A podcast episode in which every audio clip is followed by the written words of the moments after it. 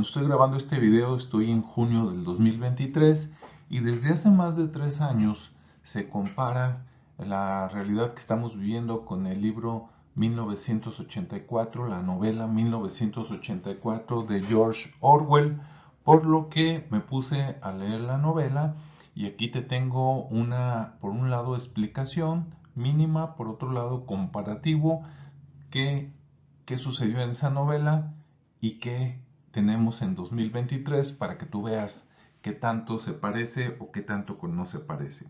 Ya lo que tú hagas con esa información es situación tuya, ¿no? Bien, bueno, pues vamos a empezar. Primero, ¿quién fue George Orwell? Resulta que el nombre verdadero de George Orwell es Eric Arthur Blair.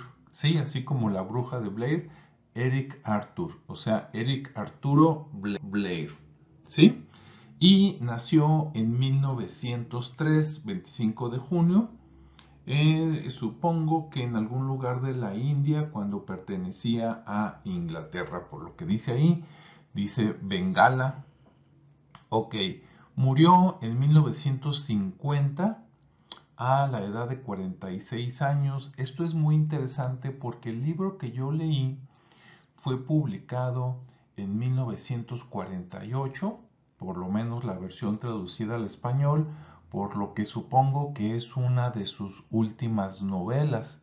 Entonces ahí está reflejando todo lo que vivió y todo lo que sabía, ¿no? Que yo creo que sabía mucho. Incluso por ahí, este, donde se casó dos veces, eso lo refleja en, la novela 1984.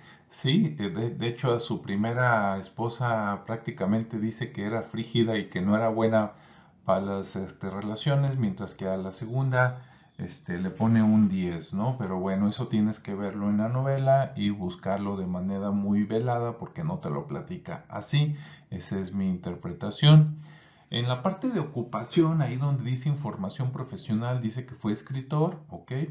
Corresponsal de guerra, eso es muy interesante porque a él le tocó ver este, de cerca toda la guerra, todos los muertos, etcétera, y seguramente dice que también es autobiógrafo, librero, guionista y publicista, seguramente conoció mucha gente y eso lo refleja en su libro, aunque también en la parte derecha, si te fijas, bueno, él escribía con el seudónimo de George Orwell, supongo que para que no tuviera problema, como lo hacemos todavía los escritores en el, en el presente y seguramente en el futuro.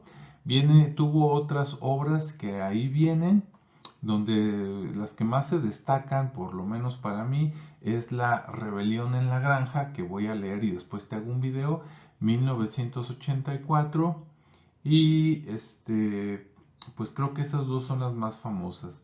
Luego dice rama militar, brigadas internacionales, seguramente estuvo en varios países. Y luego dice conflictos, le tocó cubrir o participar en la Guerra Civil Española y la Segunda Guerra Mundial. De hecho, terminando la Segunda Guerra Mundial, 1945, si no me falla la memoria, pues él escribe, ¿no? esta novela. Entonces imagínate el ánimo y, dice que es miembro del Partido Laborista de Inglaterra. Supongo que es un partido de izquierda, ¿no? De los llamados socialistas y eso también lo refleja. De hecho ahí dice que él fue miembro del Partido Obrero de Unificación Marxista. Seguramente cuando era más joven iba con todo, ¿no? Y este eh, apoyar al pueblo y el pueblo unido jamás será vencido y hacia el final de sus días se da cuenta que esos partidos también son un gran peligro para la humanidad y lo refleja en su libro. De hecho, en su libro ganan los malos, ¿sí? Te lo advierto. O sea, te describe cosas eh, interesantísimas y que tienen mucha relación con nuestro mundo actual, pero ganan los malos. Seguramente trató de hacer algo, digamos, realista y tratando de advertir a la gente, o por lo menos yo así lo siento. Bueno, empezamos con la novela 1984, escrita en 1948, o sea, casi 40 años antes y entonces él escribe lo que cree que va a ser el futuro. Y si, es, y si su novela lo hubiéramos leído en los años de veras 80, 84, 90, te hubieras reído, aunque los que son más listos ya empezarían a ver indicios de peligro, pero ahora en el 2023 ya no nos reímos. Vamos a ver. Bueno, para empezar, en esa novela el mundo está dividido en tres bloques, tres bloques político, económicos y de poder. ¿Cuáles son? Bueno, a la izquierda lo que dice la novela, a la derecha mi interpretación, o para que nos entendamos, está el reino de Oceanía, que es el Reino Unido, Canadá, Australia y de alguna manera Estados Unidos, aunque lo menciona muy poco, seguramente porque él era inglés, ¿no? Y está Eurasia, que está, Eurasia es Rusia, el parte, la parte de Europa del norte, de, ¿cómo se llama? De prácticamente de España para arriba, ¿sí? Dejando fuera nada más a lo mejor Italia, Grecia y eso, ¿no? De hecho, de Portugal hacia arriba. Hay otro reino que aquí dice China, es que no me acordé cómo se llamó el tercero, pero está el tercero organizado por China, Japón, Polinesia, India, Mongolia e Indonesia. Ahora, en la realidad, ahí a la misma altura, nuestra realidad es que pues eh, el lugar de Oceanía es tomado por Estados Unidos, ¿verdad? Que Estados Unidos eh, abarca también el Reino Unido, Canadá y Australia. Entonces, prácticamente igualito. Lo que llama Eurasia para nosotros en la actualidad sería Rusia, ¿sí? Rusia más la parte oriental de Europa, más Cuba y Venezuela. Y China actualmente, ¿no? Lo que es China, Mongolia, India, Indonesia, Polinesia, eh, Brasil, ¿sí? Entonces, como ves, se parece mucho a lo que él escribió hace casi 40 años con la realidad, ¿no? Estos son los tres países más poderosos, son los que la rifan y son los que deciden qué, qué va a pasar. Bueno. Bien, hay una jerarquía arriba, este, los miembros, digamos, del partido. La novela se basa en el gobierno de Oceanía y ahí se tiene a el gran hermano. El gran hermano es una persona que aparece en todos los pósters, en todas las pantallas, en todas las noticias. A veces sale nada más como si fuera un logotipo. A veces este, parece que sí sale hablando, pero nadie lo conoce, nadie lo puede ver, nadie lo puede tocar. Sí, prácticamente es como si no existiera. Es como si en la época de Hitler hubiera un Hitler al que nadie pudiera ver y el Hitler que sale pues es un Hitler que estaría en el partido interno. El agente del partido interno son los que deciden todo, son los que planean todo, ¿sí? ¿Qué se hace, qué, qué no hace, en qué tiene que pensar la gente, en qué no tiene que pensar, cómo se define la guerra, etcétera, ¿no? Entonces, eso es la gente del partido interno y dice que son 6 millones de personas repartidas en todo el mundo los que forman parte del partido interno. Después, y son los que fundaron el partido. Después está la gente del partido externo, que son los que se afilian. Pueden ser este, los hijos del partido interno, que hasta que no hagan méritos no pasan a ser parte interna y todas las personas que se afilian por fuera, que no tienen al principio nada que ver con el partido, y debajo está la prole. ¿Sí? Y no creas que esto lo digo de manera despectiva, así los menciona el libro. Acá en México, para que nos entendamos, podríamos hablar de la perrada. ¿Sí? Y usted ya sabe a qué nos referimos, ¿no? O sea, está la gente más desprotegida ahí, los más este, pobres de los pobres, etcétera, ¿no? Bueno, continuamos. Bien, hay un concepto que se llama doble pensamiento, que se usa a lo largo de toda la novela, que se trata de la manipulación para pensar que una cosa es lo contrario y viceversa según le convenga al partido. O sea que algo bueno puede ser malo y algo malo puede ser bueno. Así, así de gruesa está la cosa para manipularlos. Por ejemplo, les dicen que la guerra es la paz, por eso viven continuamente en guerra, y que la libertad es la esclavitud. Esos son dos conceptos, dos máximas que se manejan a lo largo de toda la novela.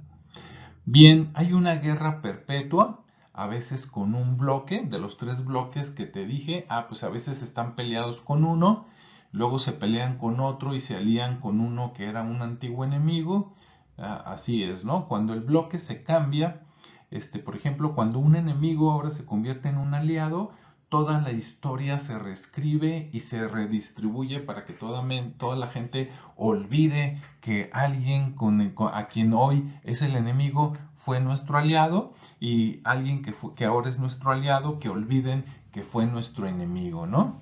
Así se las gastan. Aquí ya cualquier parecido con la realidad, bienvenido amiga o amiga, abre tu mente. Bien, todo lo que se administra en ese reino está, está, gobernado por ministerios. Hay cuatro ministerios que en la novela se llama el Ministerio de la Paz, que es el que se encarga de todo lo que es la guerra, el Ministerio del Amor, que se encarga del terror.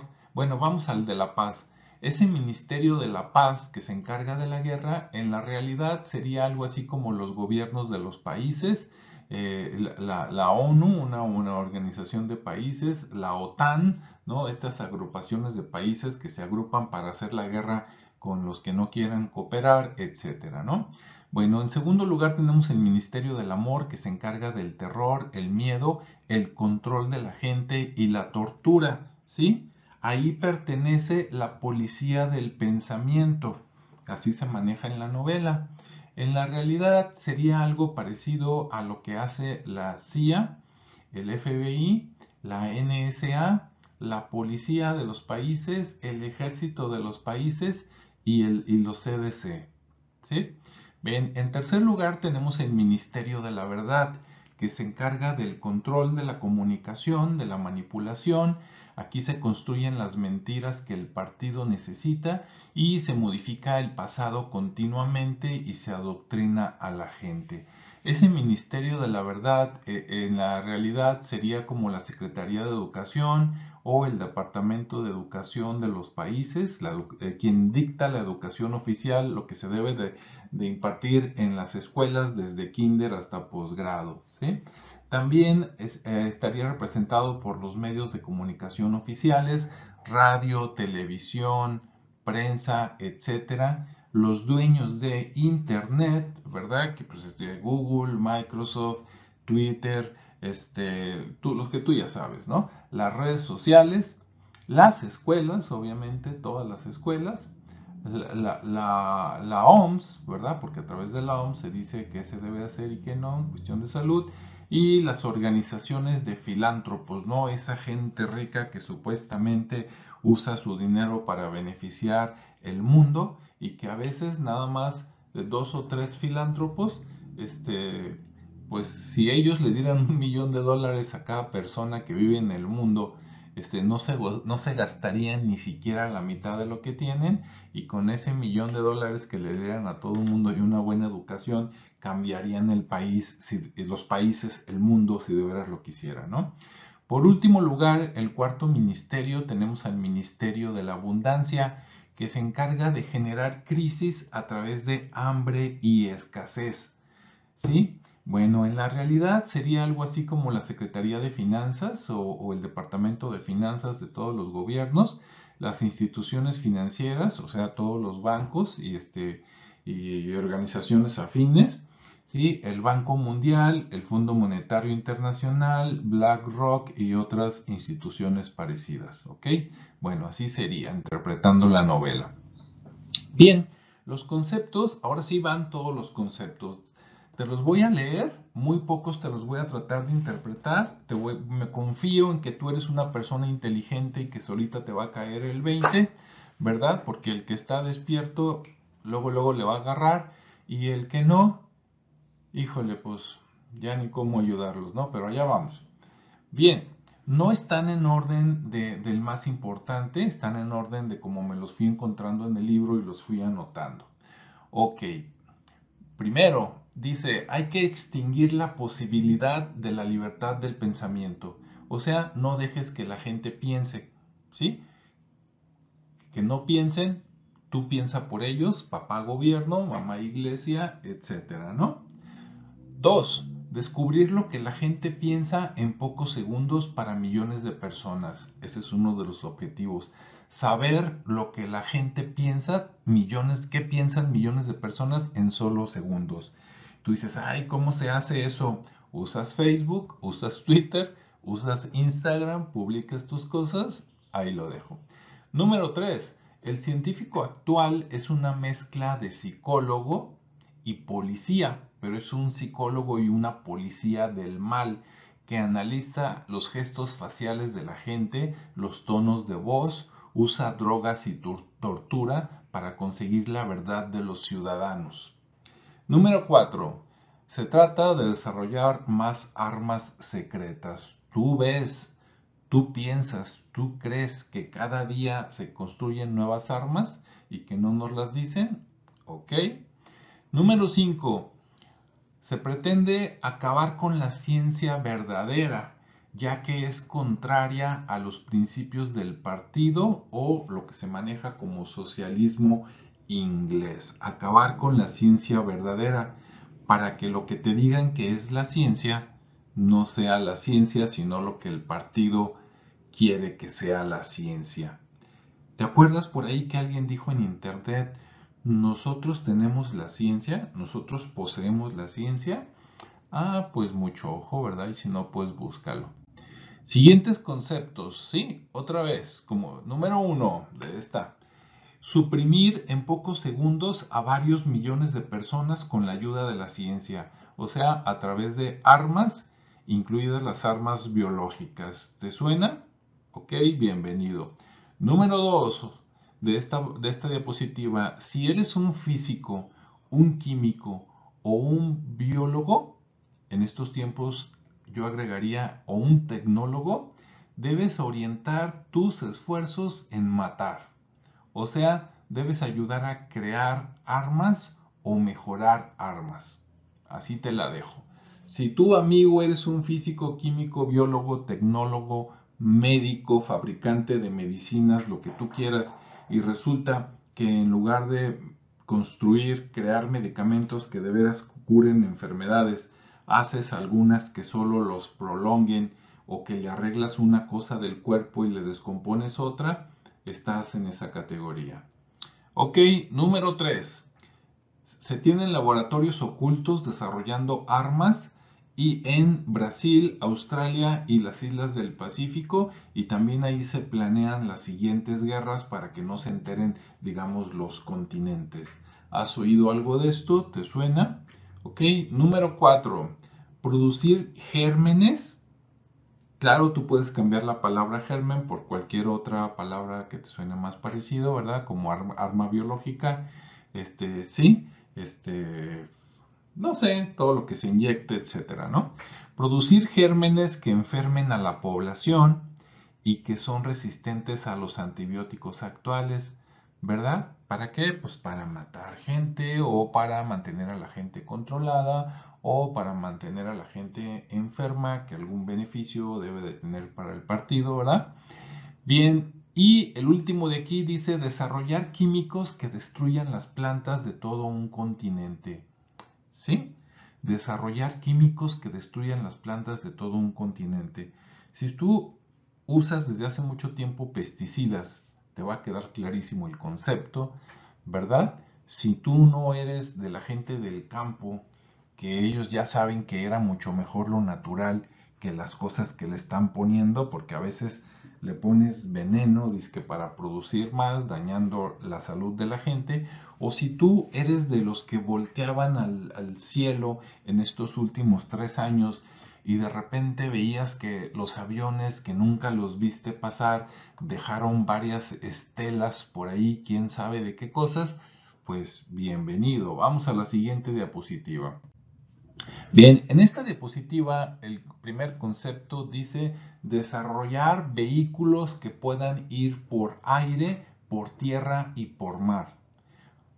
O sea, los tres al mismo tiempo, ¿eh? No nos estamos refiriendo a nada más aviones, nada más submarinos o nada más tanques. No, desarrollar vehículos que puedan ir por aire, mar y tierra. O sea, que están en el aire, de repente pueden salir a la tierra y de repente pueden dar el salto y empezar a volar. ¿Será que tiene algo que ver con el, lo que nos dicen que ahora sí los ovnis son verdaderos y que nos quieren dorar la píldora con que los alienígenas quieren venir a acabarnos cuando mucho de eso puede ser creado aquí mismo por el gran hermano? Ok, número 2. Colocar satélites con lentes especiales para concentrar los rayos del sol sobre un país como arma. Sí, calentar un país. ¿Quién dijo calentamiento global? Ojo, esto fue escrito, o por lo menos publicado, a lo mejor se escribió desde mucho antes, pero fue publicado en 1948, amigo, amiga. Hoy estamos en el 2023 y ya se manejaba el uso de satélites con lentes para calentar esto. Tú no sabes qué tienen allá arriba los grandes países, ¿verdad? Este, que, que tienen este, cosas de comunicaciones, pero yo creo que tienen más armas y quién no te dice que ya tienen esto. ¿Te acuerdas el proyecto Guerra de las Galaxias en los 80s que se autorizó con Ronald Reagan? ¿Sí? ¿Te acuerdas que dice por ahí este Guillermo Puertas y dice este Elon que hay que poner una capa junto con otros, claro, hay que poner una capa protectora disque del sol para que no llegue tan duro el sol y aquí esté más fresco. ¿Y quién no te dice que volteando esos mismos lentes que quieren poner tienen el efecto totalmente contrario?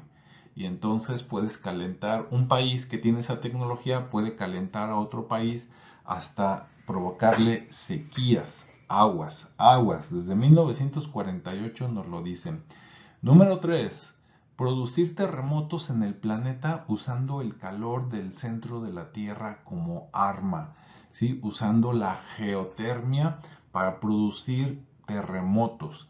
Qué casualidad, ¿te has fijado que los terremotos se dan más en los países del llamado tercer mundo o en los países poderosos, pero que no son los poderosos, son, son la competencia de los que sí son poderosos? Y qué casualidad que nada más ahí se dan los tsunamis, los terremotos, este, y todas esas cosas. Qué casualidad, ¿no? ¿Será todo natural o como dice aquí el punto 3, podría ser causado? Bueno, eso nos dice la novela. Seguimos. Punto 4. Ataques a países aliados para probar nuevas armas o para ganar territorios, ¿no? Ataques a países aliados. Nada más como comparativo, hasta hace poco tiempo, ¿verdad? Pues estaba Ucrania y estaba Rusia y se supone que eran aliados, ¿no? Y pues bueno, lo demás ya usted ya lo sabe. Punto número 5. Mantener el racismo, promover el odio y que vean a los enemigos como objetivos de ataque y no como humanos. ¿Te has fijado que normalmente en los países o en el país más poderoso del mundo, usted sabe cuál debe de ser, es donde hay más racismo y lejos de limar, digamos, asperezas y hacer de este mundo un mundo mejor, este, de lo que se trata es de seguir manteniendo el odio, ya sea por color de la persona, por físico de la persona, por idioma de la persona, ¿verdad? Aguas, aguas. Ok, seguimos Conste, eso es lo que dice la novela, para que no lo vaya a bloquear este, el gran hermano. Eh, en esta otra diapositiva, número uno, dice orientar la vida civil hacia una guerra continua. Cuando una guerra acabe, otra debe ser iniciada para que realmente nunca termine. ¿Sí? Ok. Si siempre hay una guerra, siempre va a haber un enemigo y entonces te van a distraer y te van a decir que el malo está afuera, cuando el que te manipula, controla y te hace la vida miserable es el de adentro y el que te está gobernando. ¿Sí? Eso es lo que muestra la novela mientras se tengan guerras continuas. Y yo me pregunto, ¿será que en tu país, como en, por ejemplo, México, se declaró la guerra al narcotráfico y desde que se declaró esa guerra se gasta un dineral, se ha muerto más gente, este, y no se resuelve nada? O sea, sería mejor terminar esa guerra, ¿no? Por ejemplo, y así como guerra contra el narcotráfico, puede haber guerra contra la pobreza y resulta que cada día hay más pobres por lo que se hace, guerra contra el analfabetismo y resulta que cada vez la gente está más adoctrinada y que piensa menos por su cuenta, ¿verdad? Ok. Número dos, implementar la política del pensamiento. Ah, creo que aquí era la policía, ¿eh? pero bueno, vamos a seguir. Implementar la política del pensamiento que pueda ser arrestado y torturado por pensar diferente y que tus hijos, parientes o vecinos te denuncien ante las autoridades. Imagínate qué feo los hijos denunciando a los padres o los padres a los hijos o el vecino al otro, ¿sí?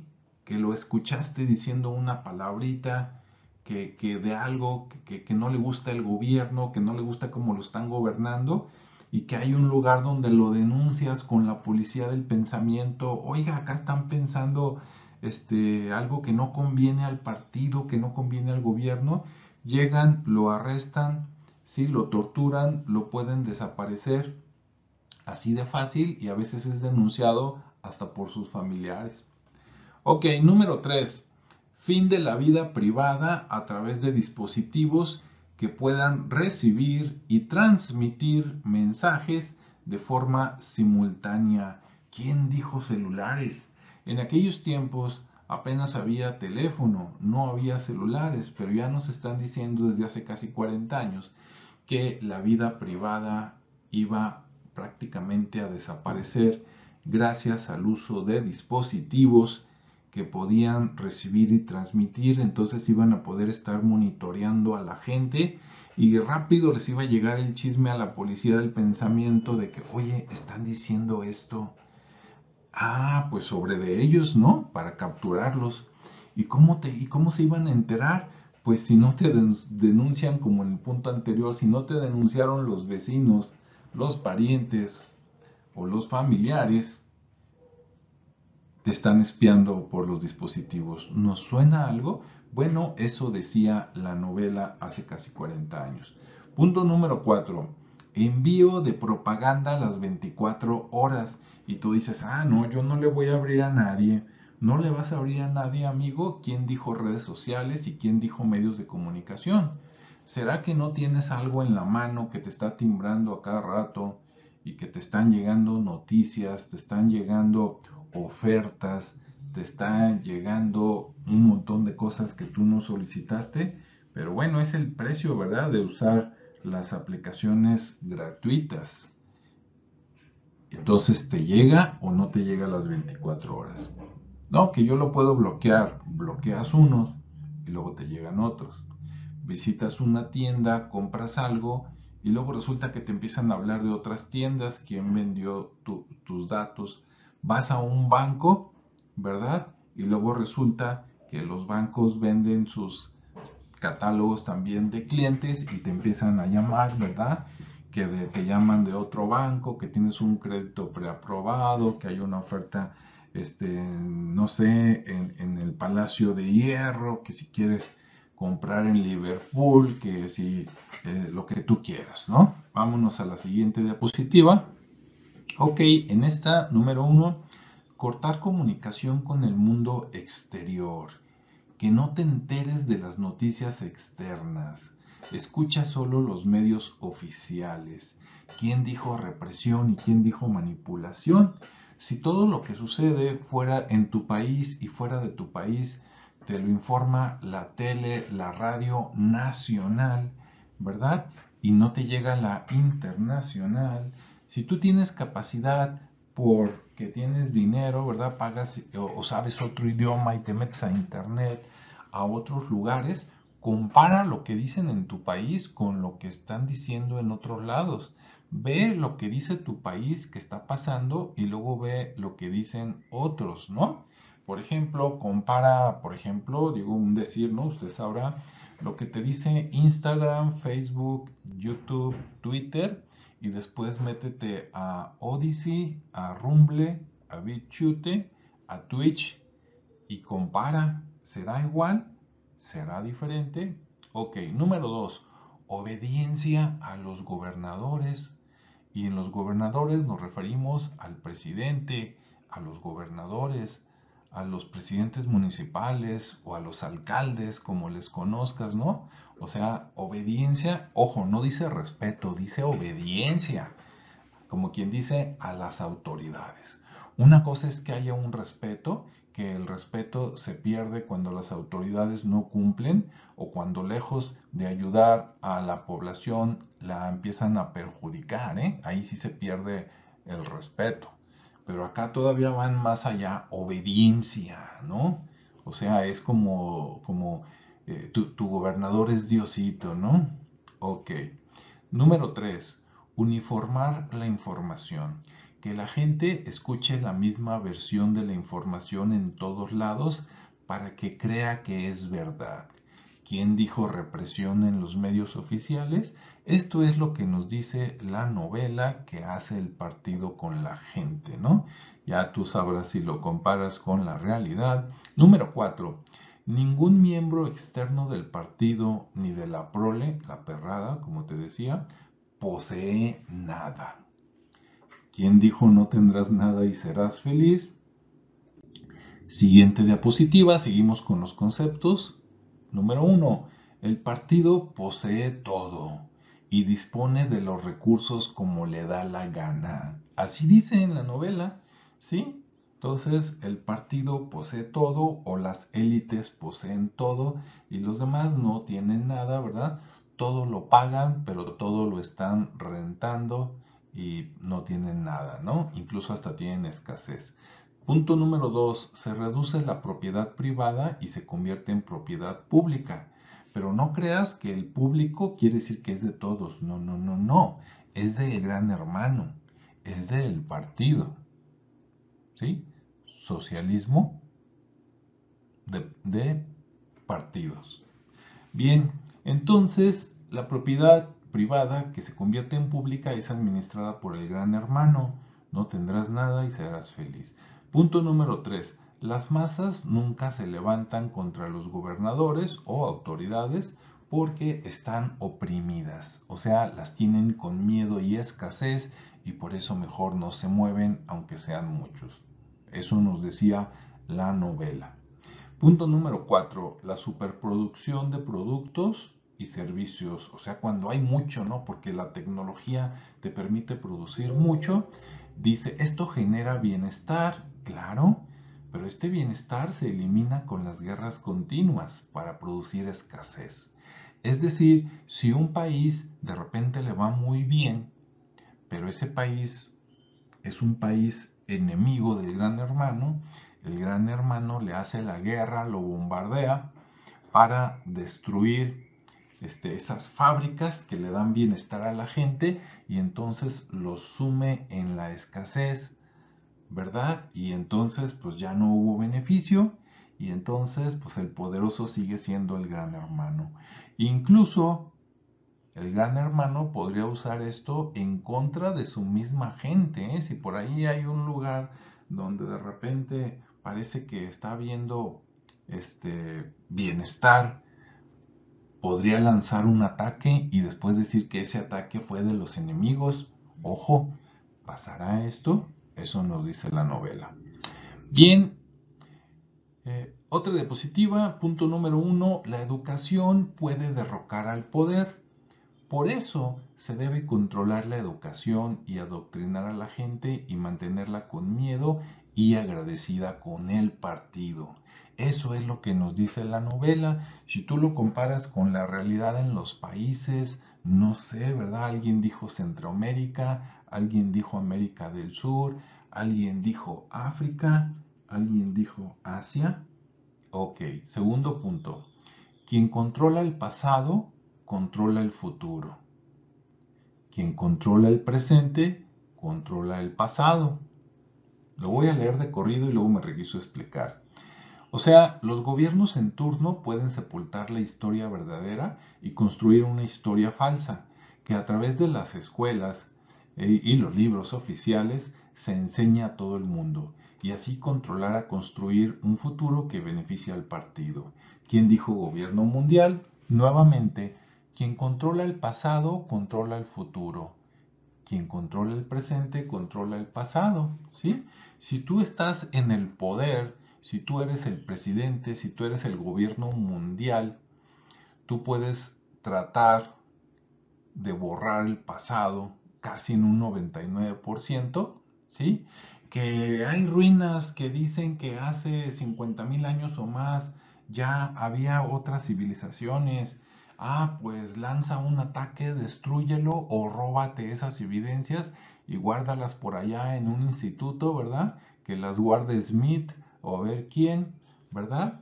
Que los libros dicen esto, pues destruimos esos libros, generamos nuevos libros, los reimprimimos y con esos enseñamos en las escuelas para que los nuevos niños nunca sepan el pasado real y solo sepan del pasado lo que nosotros queremos que sepan, sea verdad, sea mentira.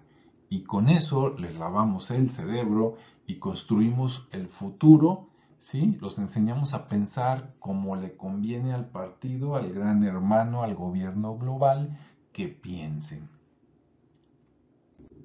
Siguiente diapositiva, punto número uno, dice, la historia se puede reescribir tantas veces como sea necesario y con una frecuencia de hasta varias veces por día.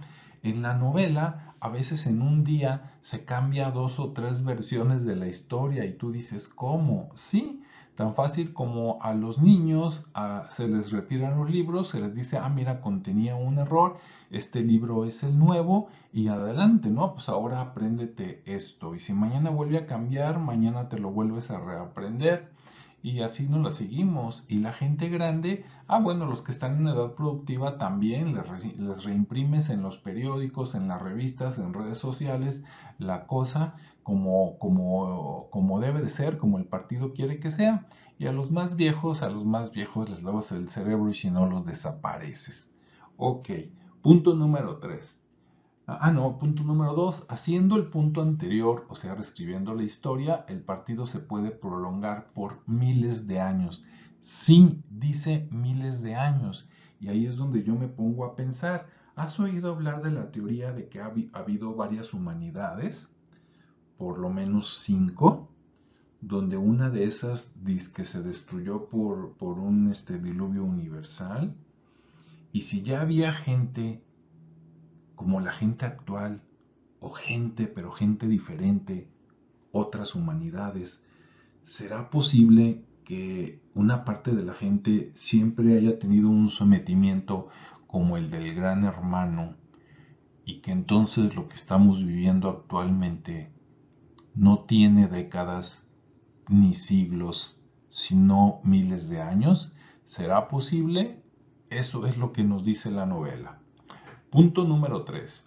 El grupo interno del partido, o sea, los que crearon el partido, ¿sí? Los que solo están debajo del gran hermano y que a su vez lo ayudan, el grupo interno del partido debe de ser de 6 millones de personas para controlar a los miembros externos del partido que a su vez controlan o administran a la prole, ¿sí? a la perrada. ¿Quién dijo las piedras guías de Georgia? ¿Quién dijo gobierno mundial? Punto número 4. Para gobernar por siempre se debe desquiciar el sentido de la realidad. O sea, que ya no sepa la gente ni qué, si va y viene, para que crea lo que le dicen la autoridad. ¿Ok? Y así, y también debes de considerar al partido infalible. Cuando ya no sabes ni qué, ¿qué haces? Haces lo que te dicen. ¿Y quién te lo dice? La autoridad. Eso es lo que nos dice esta novela. Seguimos. Bien, aquí tenemos tres puntos. Punto número uno. Los más inteligentes son los menos cuerdos. O sea, se trata de ridiculizar al que piensa lo correcto para que lo consideren un loco y denunciarlo a la policía del pensamiento. Este está mal, este está pensando diferente. ¿Quién dijo conspiranoico? Seguimos. Punto número 2.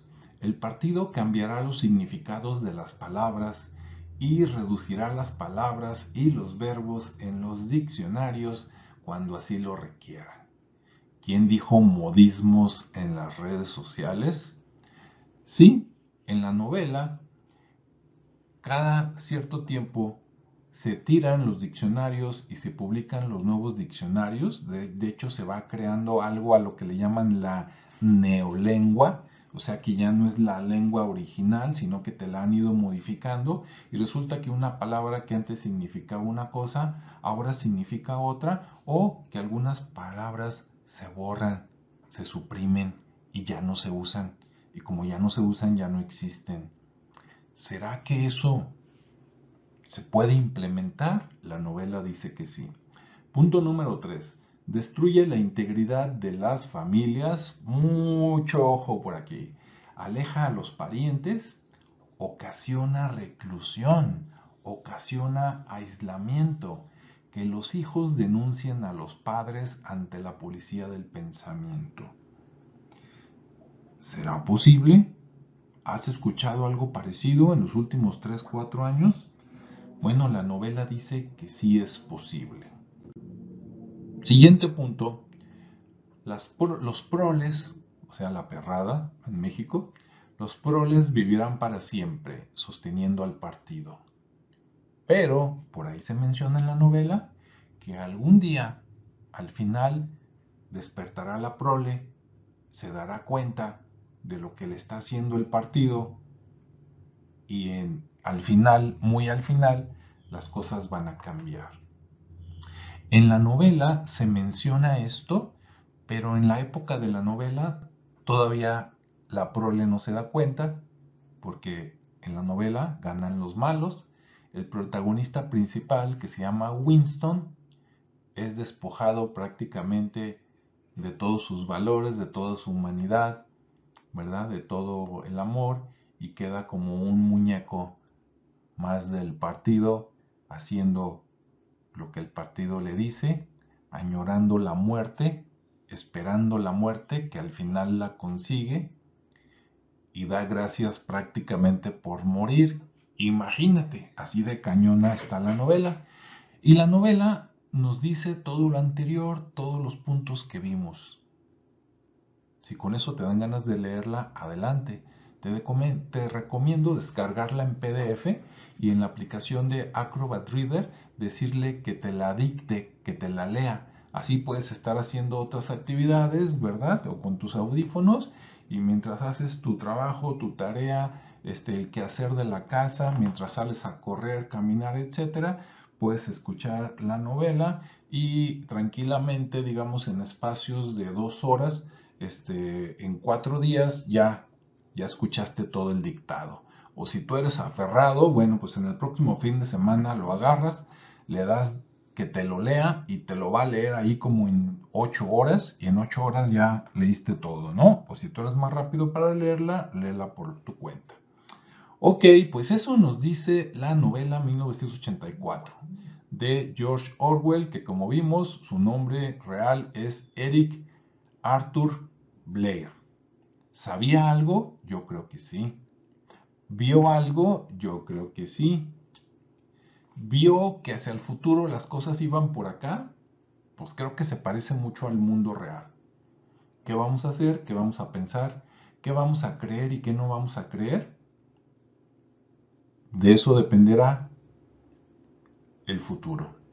Y sigue al pendiente de esos a los que llaman locos, que como dice aquí, ahí pueden estar los cuerdos. Sigue el pendiente de la ciencia ficción que se ha escrito en los últimos 100 años y de la que se está escribiendo actualmente, porque ahí vienen las advertencias del futuro cercano y tal vez también algunas de las soluciones. ¿Ok?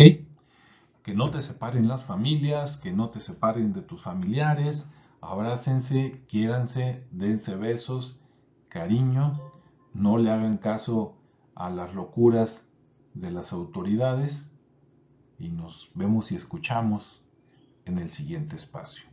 Espero que te haya gustado esta interpretación de la novela 1984 y si intuyes relación con la realidad, mucho ojo.